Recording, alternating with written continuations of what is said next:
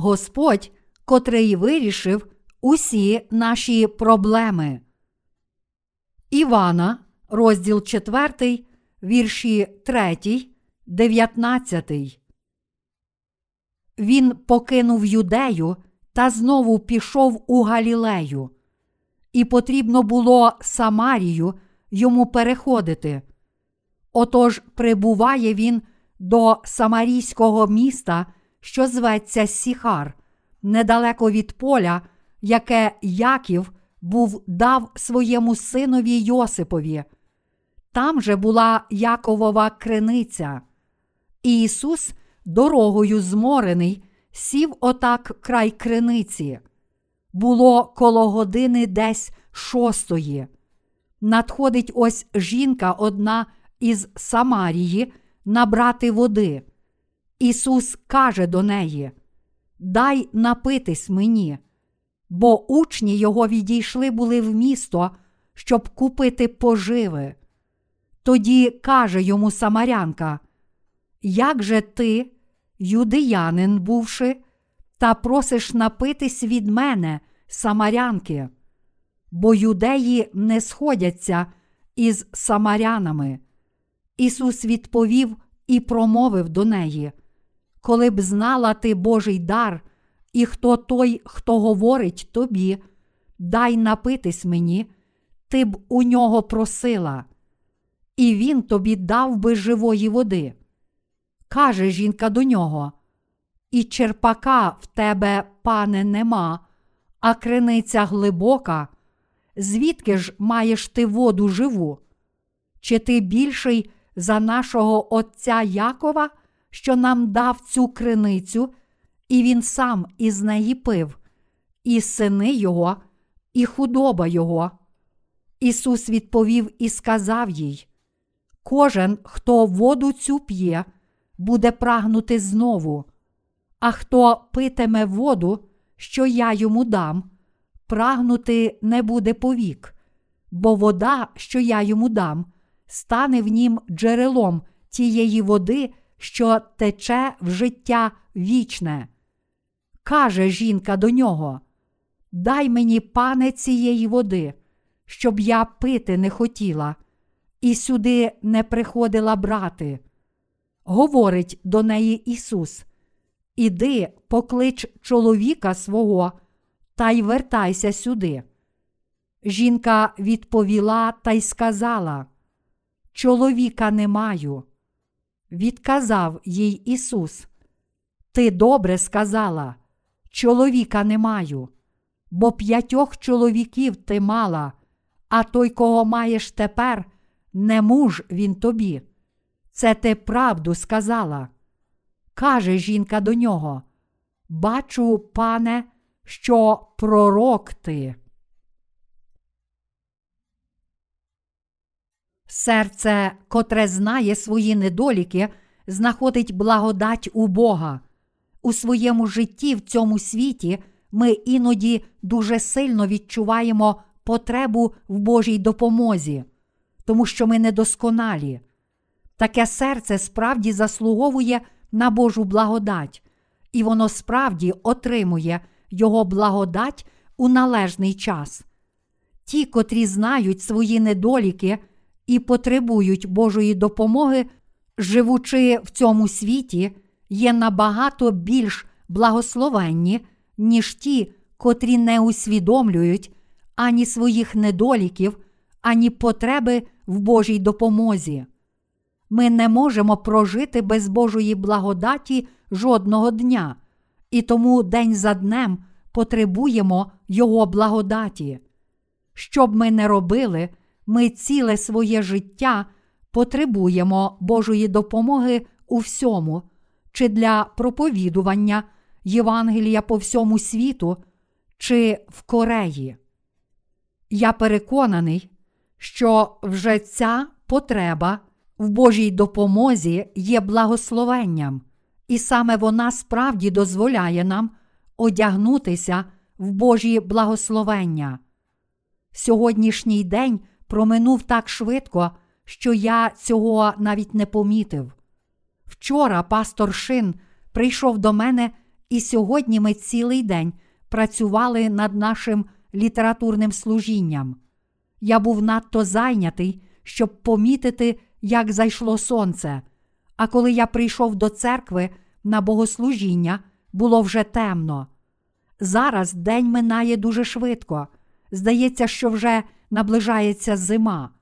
А з наближенням зими моє серце ще більше прагне його благодаті, тому що залишається ще багато речей, котрі я мушу зробити цього року. Також я щиро прагну стати людиною, котра ніколи не забуває своїх недоліків, усе своє життя та справді завжди просить про Божу допомогу. Я не хочу стати людиною, котра є така багата і забезпечена, що не потребує Божої допомоги. Радше я хотів би бути людиною, серце і тіло котрої такі недосконалі, що вона завжди потребує Божої допомоги. Я хочу щодня жити під Божою опікою, просячи Його про допомогу. Жінка, котра зустріла Ісуса. Сьогоднішній уривок зі Святого Письма каже нам про жінку-самарянку, котра зустріла Ісуса. Ісус попросив у цієї жінки трохи води, але жінка зневажливо відповіла йому, кажучи: «Дивно, чому ти, єврей, просиш води у мене, жінки-самарянки?»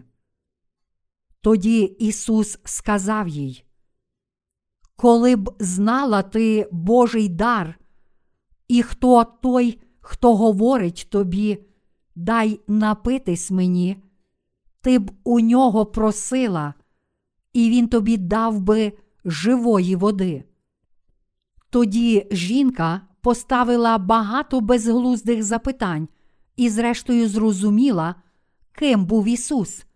Вона зрозуміла, що Ісус був дійсним пророком та що Він – це не хто інший, як сам Спаситель, котрого у Старому Завіті Бог пообіцяв послати Ізраїлю та цьому світу.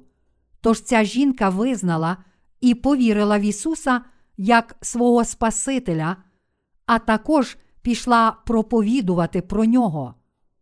Зараз, читаючи цей уривок, ми починаємо роздумувати: хто ж справді дає нам живу воду? Хто дає нам таку воду, котра втамує спрагу наших сердець, воду живу, напившись котрої, ми більше ніколи не матимемо спраги? Хіба це не Бог? Хіба це не Ісус, котрий спас нас від гріха? Роздумуючи над цими запитаннями, ми віримо, що воду живу дає нам не якась людина, ані певна матеріальна річ на цій землі, але сам Ісус, всемогутній, котрий справді має велику силу. Хто втамує спрагу наших сердець, дасть нам мир душі та вирішить проблеми наших сердець як душі, так і тіла.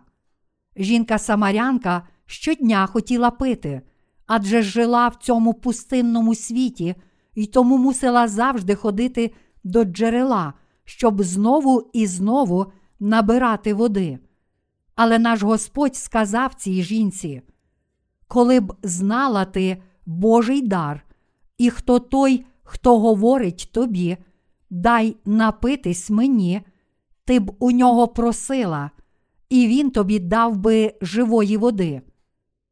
Зрештою, жінка визнала, ким був Ісус, і таким чином вона отримала прощення всіх своїх гріхів та воду живу у своєму серці.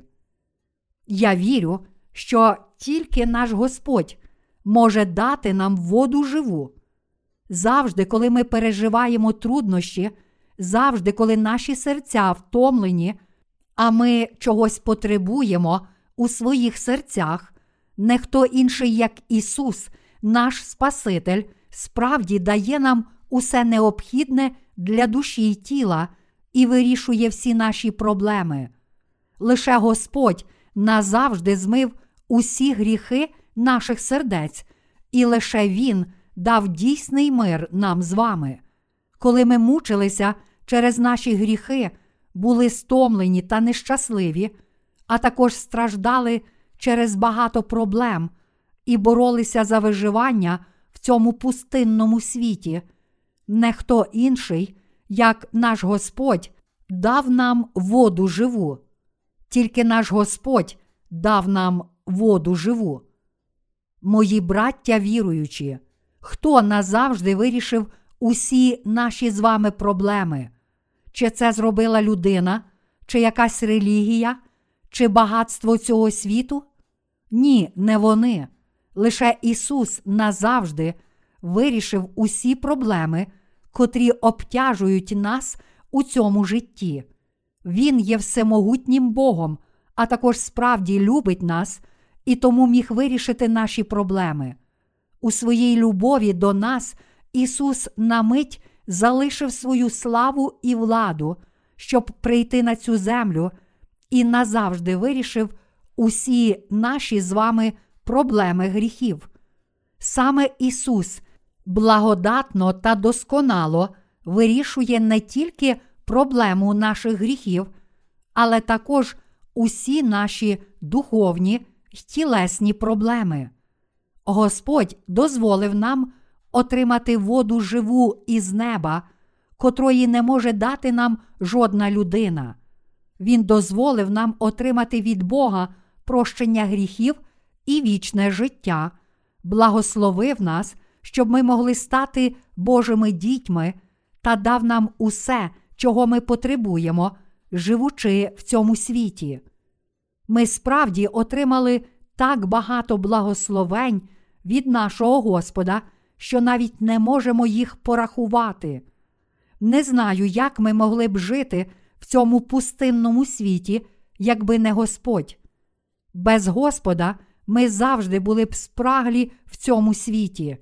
Якби не Господь, наше життя справді було б дуже сухе та безрадісне. Люди ризикують життям лише для того, щоб нагромадити багатство. Але чи люди щасливі лише тому, що багаті? Цар Соломон, котрий мав різні багатства і достаток, сказав наступні слова: «Хто срібло кохає, той не насититься сріблом.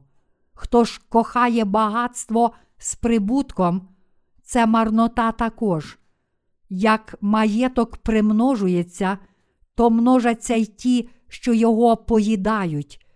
І яка користь його власникові, як тільки щоб бачили очі його». Еклезіаст, розділ п'ятий, вірші десятий, одинадцятий. Справді, багатство не приносить жодної користі своєму власникові, як тільки щоб бачили його очі. Сьогодні я деякий час оглядав будинки, котрі здаються в оренду, тому що планую невдовзі переїхати. Я переконаний, що те, чи в цьому світі ми живемо у великому приватному будинку чи в старій халупі, залежить лише від Божої волі. Я оглянув дім лише зовні, не заходячи всередину, але агент з продажу нерухомості сказав, що всередині дім також хороший, тому що це новобудова. Власник дому будував його для себе на позичені гроші. Але тепер, коли будівництво закінчилося, він не міг дозволити собі оселитися в ньому, тому що, окрім банківської позики, заборгував ще сто тисяч доларів будівельній організації. Тож я дізнався, що хоч власник збудував дім для себе, він не міг там жити, але мусив здавати його в оренду. Він збудував справді мальовничий дім, щоб жити в ньому зі своїми рідними, але не міг віддати всіх боргів. і тому практично зараз його власником була будівельна організація. Я зрозумів, що якщо на те не буде Божої волі, то навіть власник будинку не зможе жити в тому домі, котрий він сам для себе збудував. Хоч власник збудував дім, щоб щасливо жити в ньому, Божа воля була інша, і тому, на жаль, він був вимушений здавати його в оренду, щоб знайти вихід із ситуації. Для мене неважливо, чи мій дім великий чи малий, я буду задоволений, якщо зможу в ньому просто відпочити, щоб і надалі проповідувати Євангеліє води та духа. Зараз більшість будинків продають лише за двісті-триста тисяч доларів. Дім, котрий я оглядав сьогодні, також можна було купити лише за триста тисяч доларів. Але навіть якби я не мав трьохсот тисяч доларів, а тільки сто тисяч готівкою, то запросто зміг би його купити. Якби я погодився взяти на себе відповідальність за погашення банківської позики, котру отримав власник будинку, то зміг би стати його власником. Але якби я став власником будинку, яка мені була б з того користь? Я мусив би важко працювати, щоб віддати позику. Навіть якщо ви не маєте великого багатства, не мати боргів означає бути дуже багатою людиною. Чи розумієте? Сьогодні навіть не мати боргів означає бути багатим. Колись давно один жебрак жив під мостом із своїм сином. Одного разу поблизу річки спалахнув великий вогонь. Тоді батько сказав синові: «Сину, ти маєш дякувати мені за те, що ми нічого не маємо, адже цей вогонь не спалить нашого майна». Під мостом не було нічого, що могло б згоріти. Але оскільки вони жили під великим мостом, то мали дах над головою, і тому також не боялися дощу та зливи. У них не було що вкрасти, і вони не мусили сплачувати податків. Так, певною мірою таке життя може справді бути щасливим. Зголоднівши, вони просто виходили з-під моста з олов'яною посудиною, просили їжі та їли те, що їм давали. Батько міг сказати синові: «Що ти хочеш їсти?» «Курятину? Ось візьми цю ніжку. Хочеш фруктів? В мене є». Лише уявіть собі, скільки різної їжі може поміститися в олов'яній посудині.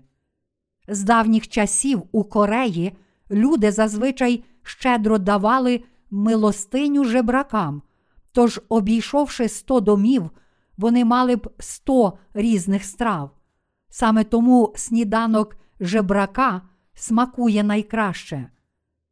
Незалежно від того, чи ви багаті, чи ви бідні, щасливим є тільки те життя, котре просить про Божу допомогу і вдягається у Його благодать.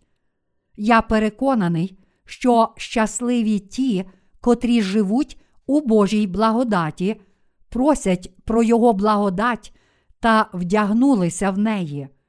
Для нас краще чогось не мати, аніж мати всього вдосталь, живучи в цьому світі. Коли ми живемо в світі, схожому на пустиню, Бог наповнює живою водою наші серця. Господь вирішує всі наші проблеми. Іншими словами, коли ми просимо Господа про Його благодать, кажучи Йому: «Господи, я справді потребую Твоєї благодаті. Будь ласка, подаруй мені її. Я потребую Твоєї допомоги», тоді нарешті можемо отримати Божу благодать. Добре, що ми маємо серце, котре просить Бога про допомогу. Хоч дотепер ми жили з Божої ласки, Я щиро надіюся, що надалі ми також житимемо у Божій ласці. Я знаю і вірю, що подібно як Господь Ісус дав цій жінці-самарянці воду живу та справді назавжди вирішив усі її проблеми, так само Він одягне також нас у всю ласку та благословення, котрих ми потребуємо, живучи в цьому світі. Наш Бог могутній, тож Він не тільки спас нас від гріхів, але також став нашим пастирем і отцем. Бог дарує нам свою благодать у всьому, що ми робимо, і тому ми не можемо не дякувати Йому чи не вірити в Нього. Ми справді віримо в Нього і дякуємо Йому. Ми справді щиро дякуємо. Ми дякуємо нашому Господу, тому що Він дасть нам усе, чого ми потребуємо та чого нам не вистачає в цьому житті. Господь сильний і знає всі наші потреби, а ми є Його дітьми та народом, і тому віримо, що Господь буде з нами і допомагатиме нам до кінця світу. Ісус дав нам джерело води, що тече в життя вічне. Ісус сказав жінці-самарянці: «Хто питиме воду, що я йому дам, прагнути не буде повік». Господь також сказав: «Вода, що я йому дам, стане в нім джерелом тієї води, що тече в життя вічне». Тоді жінка сказала Ісусу: «Дай мені, Пане, цієї води, щоб я пити не хотіла і сюди не приходила брати». Коли ця жінка зустріла Ісуса, виявилося її щире бажання. Її серце було дуже нещасне. Через свою ганьбу ця жінка не могла прийти по воду до джерела прохолодним ранком, але мусила туди ходити тільки в полудневу спеку. Тож її життя було нещасне. Та хоч щодня вона жила таким стомленим життям, Ісус сказав їй, що вона може напитися з джерела води, що тече в життя вічне. Приголомшена цим, жінка запитала Ісуса: «Якщо така вода існує, дай її мені хоча б один раз».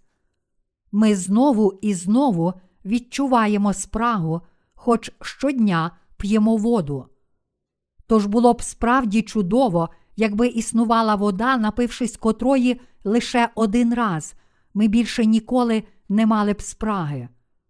Хіба ви не здивувалися б, якби існувала така вода, напившись котрої ви більше ніколи не були б спраглі, та котра назавжди втамувала б спрагу цілого вашого тіла?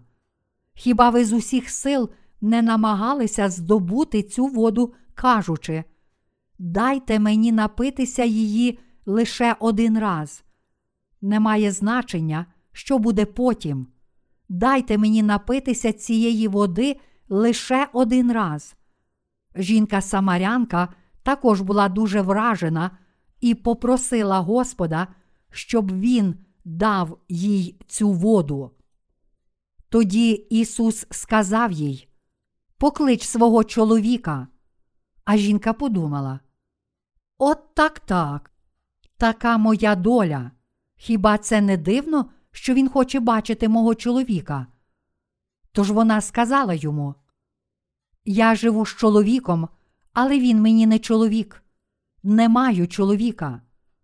Тоді Ісус сказав: «Ти добре сказала, чоловіка не маю, бо п'ятьох чоловіків ти мала, а той, кого маєш тепер, не муж він тобі. Це ти правду сказала». Нічого собі, Ти правий.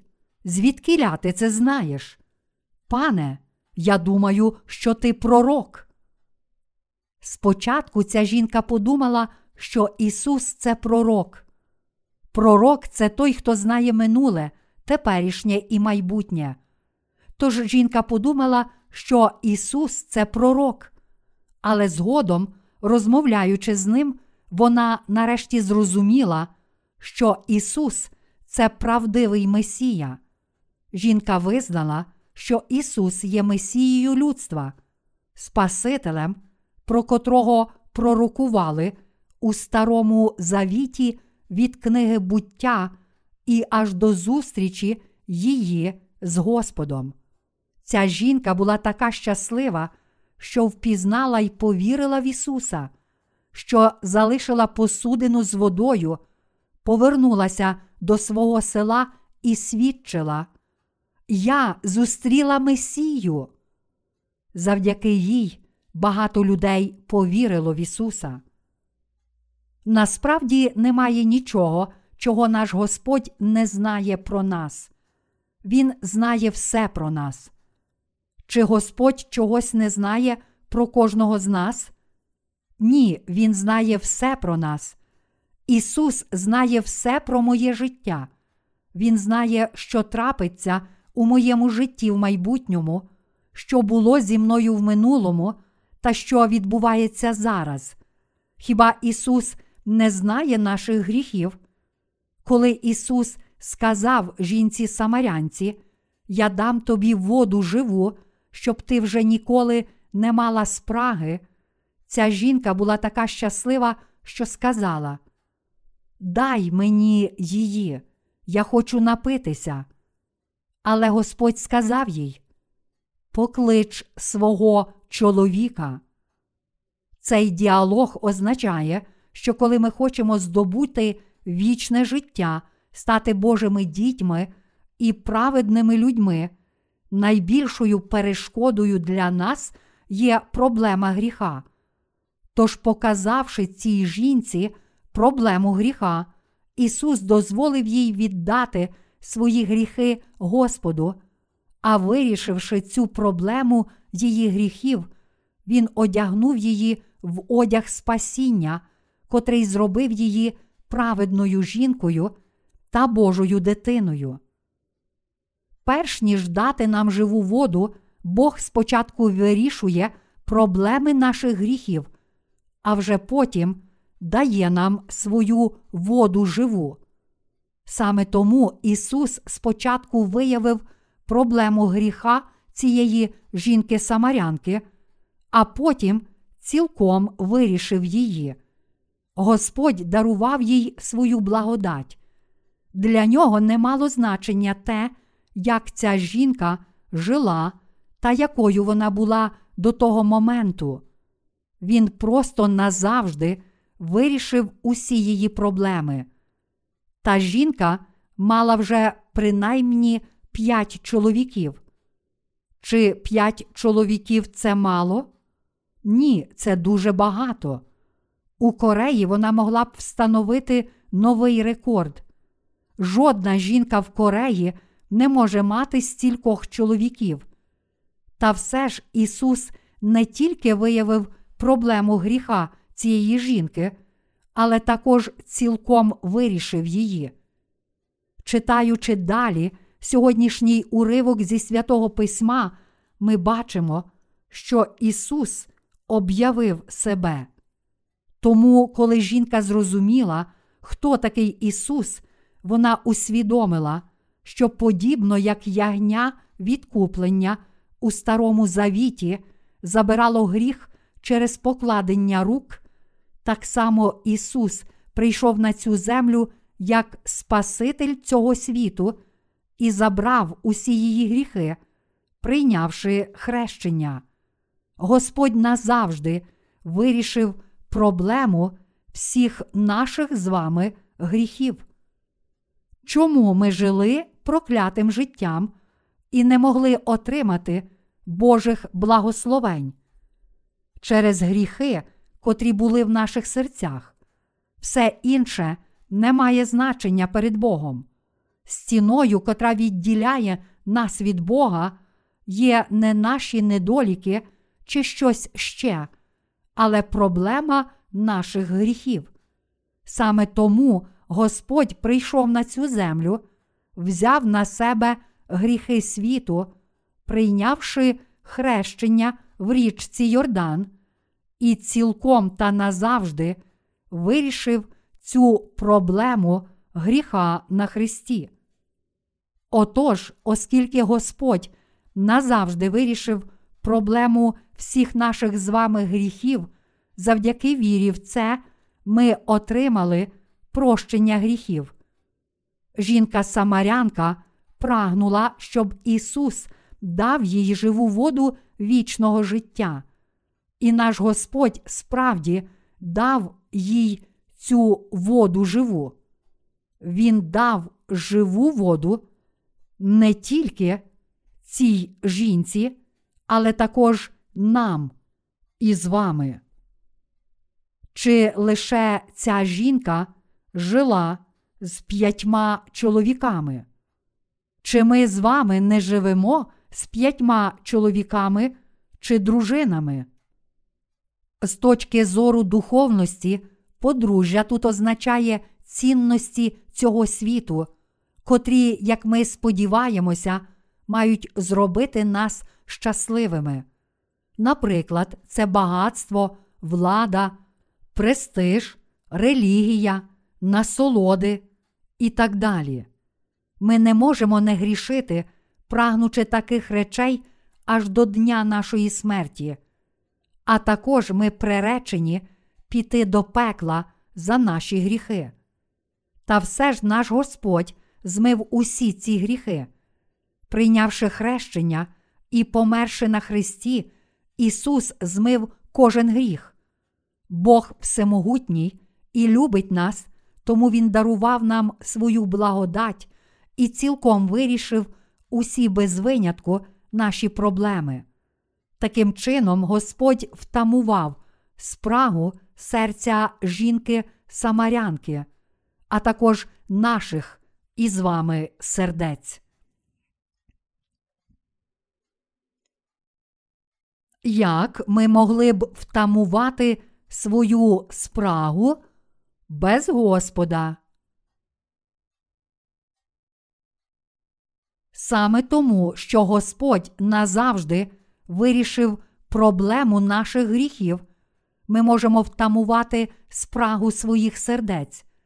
Якби Він цього не зробив, то ми не мали б жодного іншого вибору, окрім як померти під вічним тягарем гріхів. Крім того, живучи в цьому світі, ми були б приречені померти під тягарем не тільки наших гріхів, але також турбот, утисків лютого сатани і навіть похмурої реальності життя. Але наш Господь сильний, і тому Він назавжди вирішив не тільки проблему наших гріхів, але також кожну іншу нашу проблему. Навіть зараз Він цілком вирішує наші проблеми. Завжди, коли ми переживаємо труднощі, Господь дарує нам свою благодать. Завжди, коли щось іде не так, як слід, Господь допомагає, і тоді нам все вдається. Бог також дарує нам свою благодать у всьому, чого ми не можемо зробити власними силами. Завжди даючи нам своє благословення, Бог дозволяє нам робити неможливе. Ми знаємо, що Бог дарував нам свою благодать спасіння. Тому ми щиро вдячні Господу. Ми знаємо, що Господь, у котрого ми віримо, є всемогутній, що Він змив наші гріхи, а також дарує нам свою благодать у всьому, чого ми потребуємо в житті. Чи ваше серце переживає труднощі, чогось немає або потребує? Якщо так, то віддайте всі ці проблеми Богу і попросіть Його, щоб Він їх вирішив. Молитва – це можливість віддати Богу свої проблеми. У лікарні ви спочатку показуєте свою медичну картку, чи не так? Так само ви повинні спочатку показати Богу свої проблеми. Якщо ви розповісте Богу про своє прохання, кажучи: «Господи, ось чого я потребую», то рано чи пізно ця проблема буде вирішена. Бог подбає про цю проблему, коли вам це справді буде потрібно. Ми маємо чудову можливість віддати свої проблеми всемогутньому Богу. Сьогоднішній уривок зі Святого Письма змушує мене роздумувати про те, яким всемогутнім є наш Господь та яким чудовим благословенням є наше спасіння.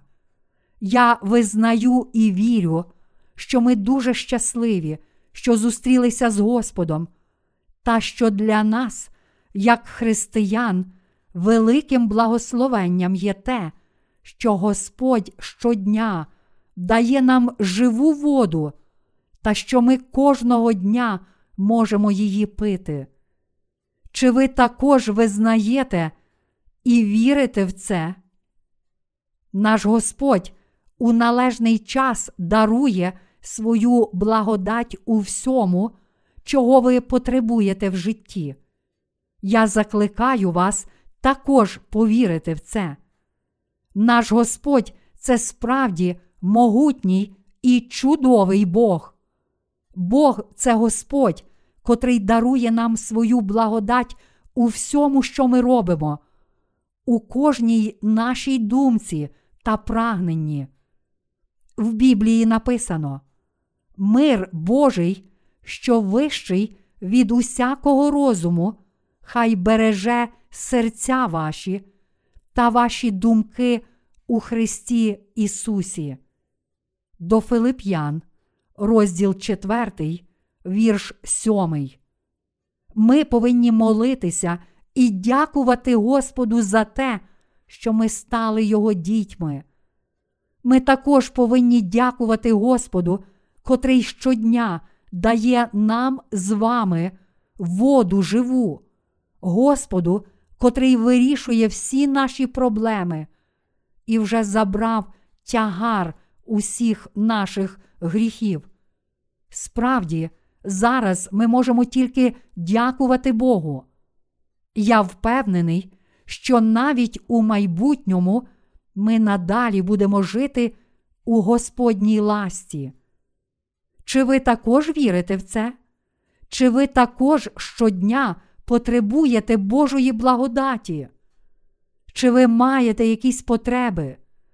Чи вам чогось бракує? Якщо так, то ви дуже щасливі люди. Чому?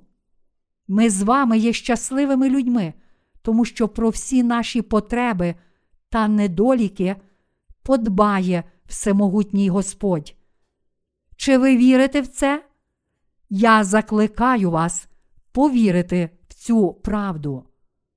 Я також в це вірю. Я вірю, що якщо мені щось потрібно, то Бог усе мені дасть і зійшле на мене благодать. Я вірю, що Господь зробить це також і для вас. Раніше я не знав, що спасіння таке дивовижне і чудове. Коли я вперше почув Євангеліє води та духа і отримав спасіння, я подумав, що вирішилася тільки моя проблема гріха. Але з часом, коли я жив у цьому світі, вже отримавши прощення гріхів, я зрозумів, що маю багато потреб та недоліків. Я також зрозумів, що наш Господь завжди дарує нам свою благодать, дає нам усе відповідно до наших потреб, забезпечує нас усім необхідним, щоб ми могли жити вірою, дозволяє нам жити не так, як люди світу, а також дає можливість щодня отримувати від Бога воду живу. Тому чим більше часу минало відтоді, як я спасся від гріхів, тим більше я дякував Господу. Я вдячний, тому що Він є Господом, котрий вирішить наші проблеми. Мої браття віруючі, чи ви отримали прощення гріхів? Це дуже важливо, що ви отримали прощення гріхів. Це надзвичайно. Отримавши прощення гріхів, ви стали Божими дітьми і Його щасливим народом. Мої браття віруючі, хоч отримавши прощення гріхів, ви можете переживати багато труднощів, я закликаю вас йти за Господом. Я закликаю вас йти за Господом цілим серцем, єднаючись із братами і сестрами та з Божою церквою, читаючи Його Слово, а також молячись. Якщо ви не впевнені, що слід робити, то просто йдіть за тими, котрі йдуть перед вами. Ідіть за ними, майте з ними спільність, слухайтеся їх і йдіть за Господом. Тоді ви житимете дуже щасливим життям.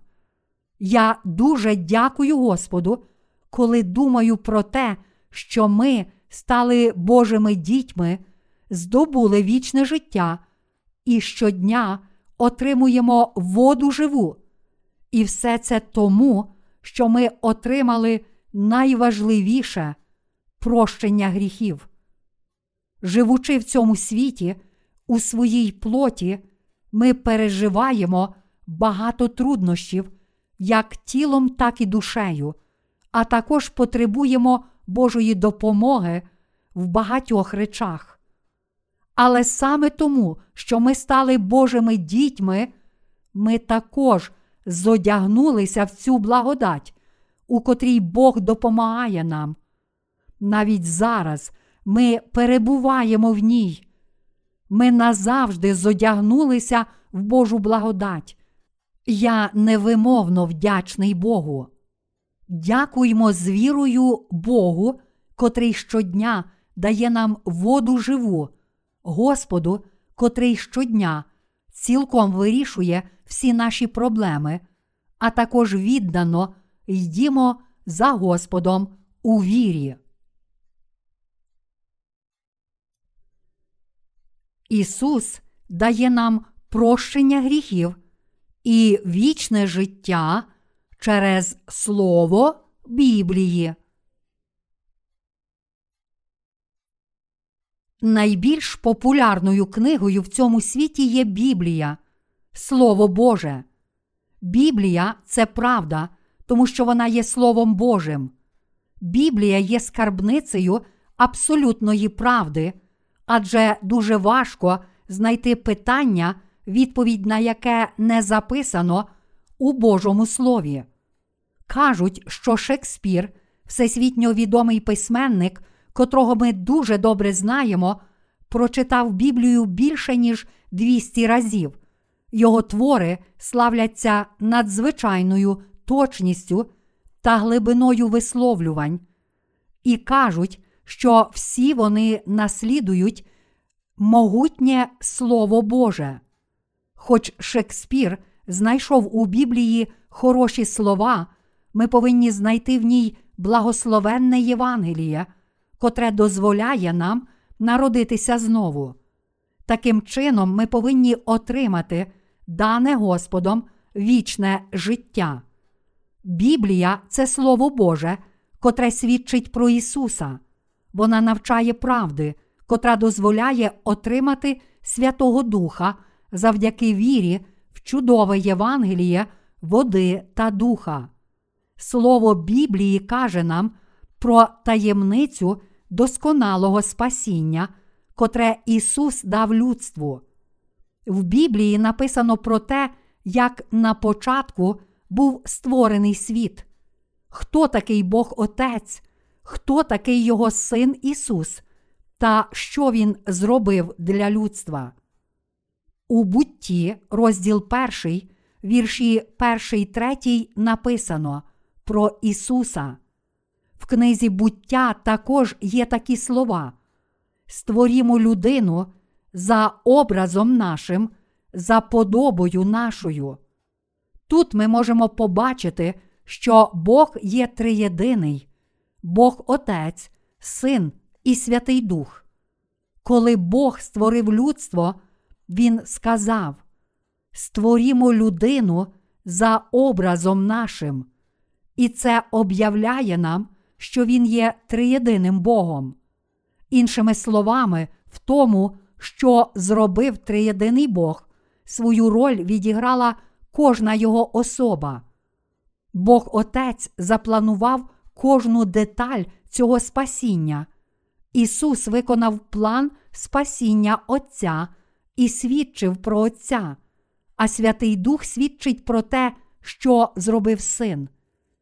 Ця Біблія вже від початку каже нам, що сам Ісус, наш Спаситель, створив цей світ і цілий Всесвіт.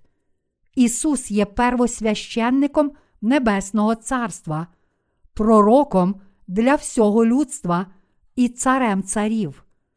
Ісус одночасно виконує три місії – первосвященника, пророка і царя.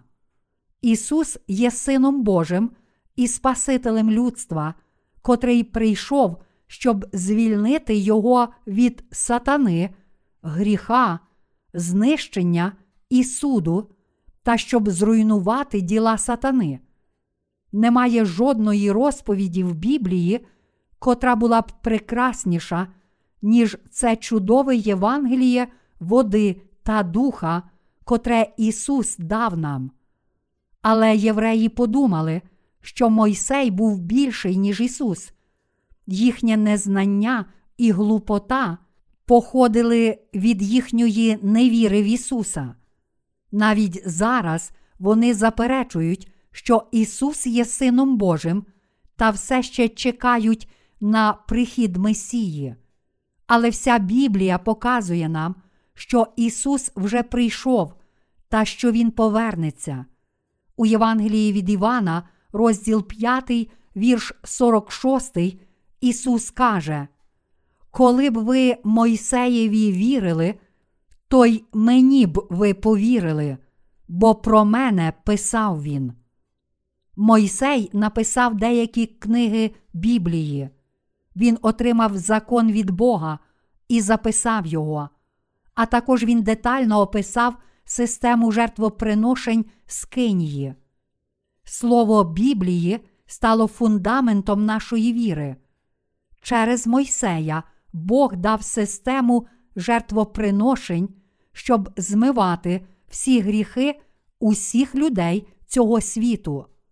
В книзі Левит, котру ми дуже добре знаємо, зрозуміло написано і показано, яку жертву людина мусить принести, щоб отримати від Бога прощення гріхів. Тут написано, що якщо хтось із звичайних людей чинив гріх перед Богом і хотів принести Єгові жертву, щоб отримати прощення того гріха, то він мусив принести досконалу тварину. Відповідно до цієї системи жертвоприношень, грішник обов'язково мусив покласти обидві свої руки на голову жертовної тварини, таким чином передавши всі свої гріхи жертовній тварині, він мусив убити її замість себе, щоб таким чином пролити її кров. Тоді він мусив віддати все це священникові, а священник кропив частиною крові роги жертовника цілопалення, виливав решту на землю, перерізав тушу жертовної тварини, клав її на жертовник цілопалення разом із жиром, вийнятим із нутрощів тварини, і спалював їх на вогні, жертвуючи Богу. Біблія каже нам, що у такий спосіб всі люди отримували прощення гріхів, коли священник робив усе це замість них. Бог також встановив день очищення десятого дня сьомого місяця, щоб змити річні гріхи ізраїльтян. Ця система жертвоприношень була законом, котрий Бог дав через Мойсея. Для чого ми віримо в Ісуса? Ми віримо в Ісуса для того, щоб отримати прощення гріхів. Вперше прийшовши на цю землю, Ісус не прийшов до нас у величі, як царі цього світу.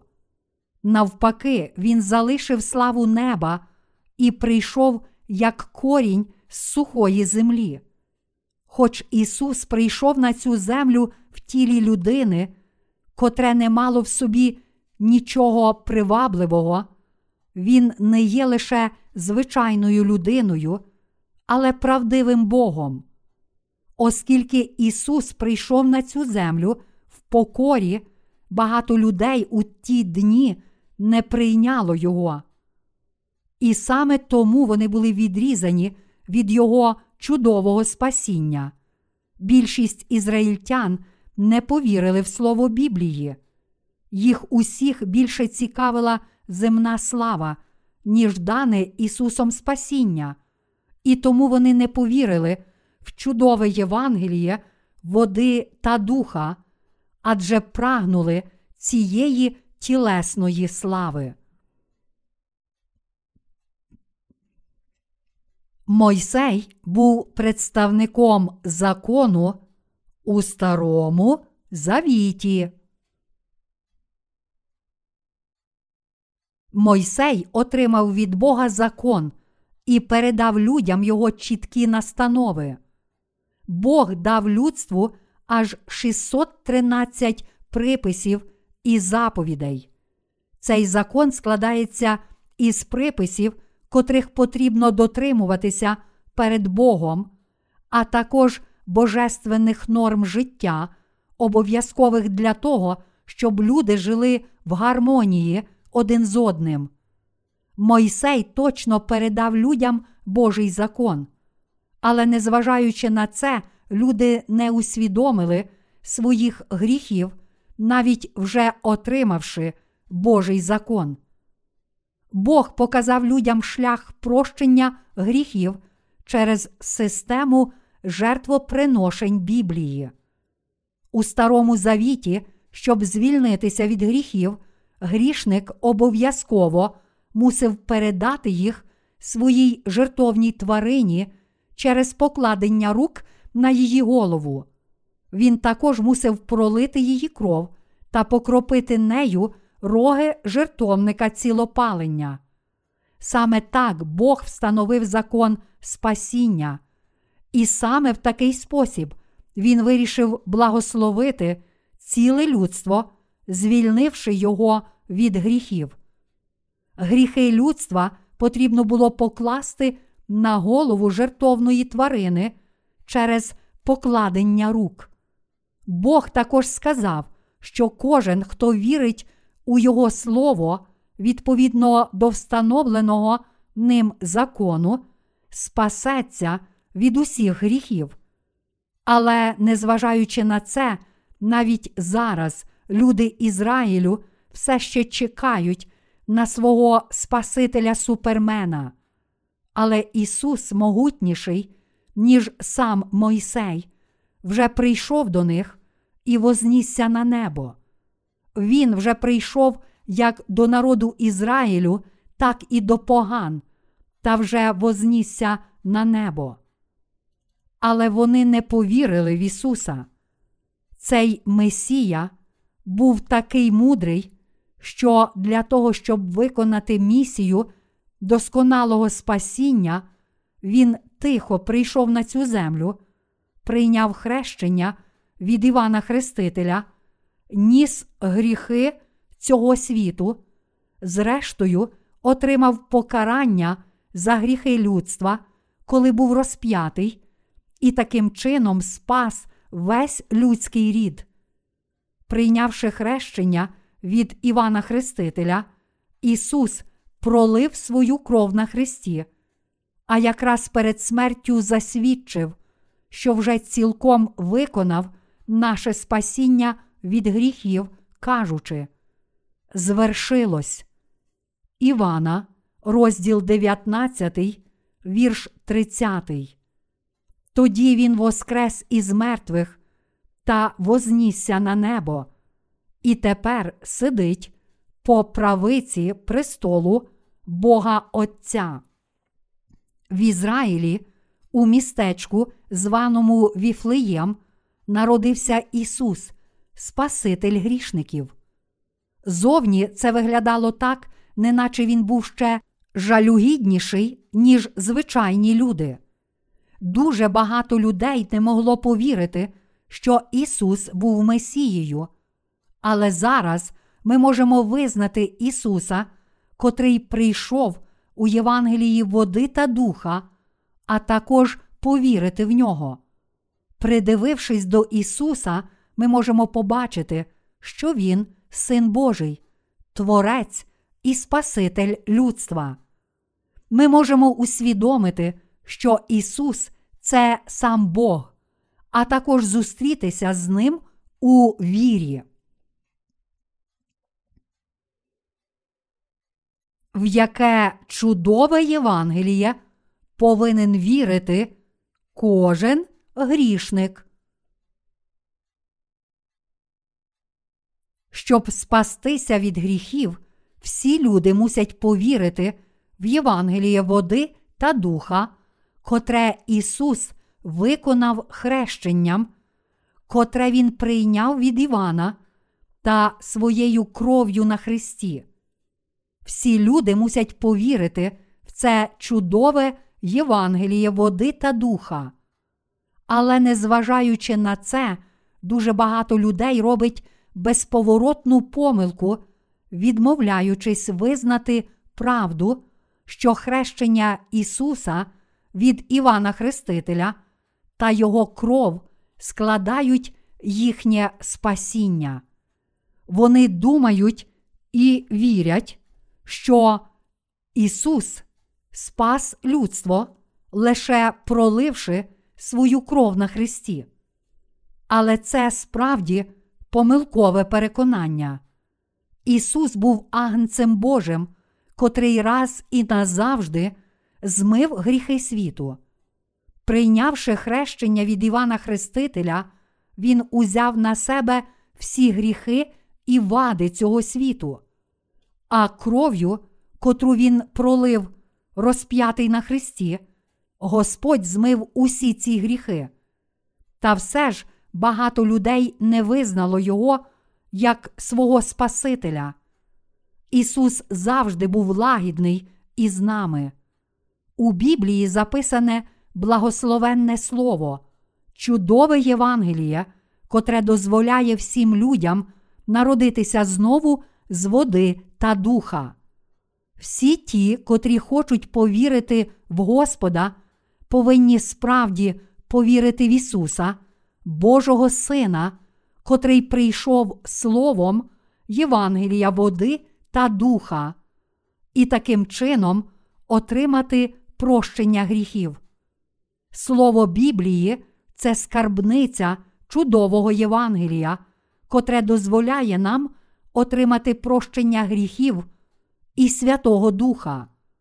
Тож повірмо у дане Господом Євангеліє води та духа і таким чином отримаймо дійсне прощення гріхів, вічне життя та воду живу.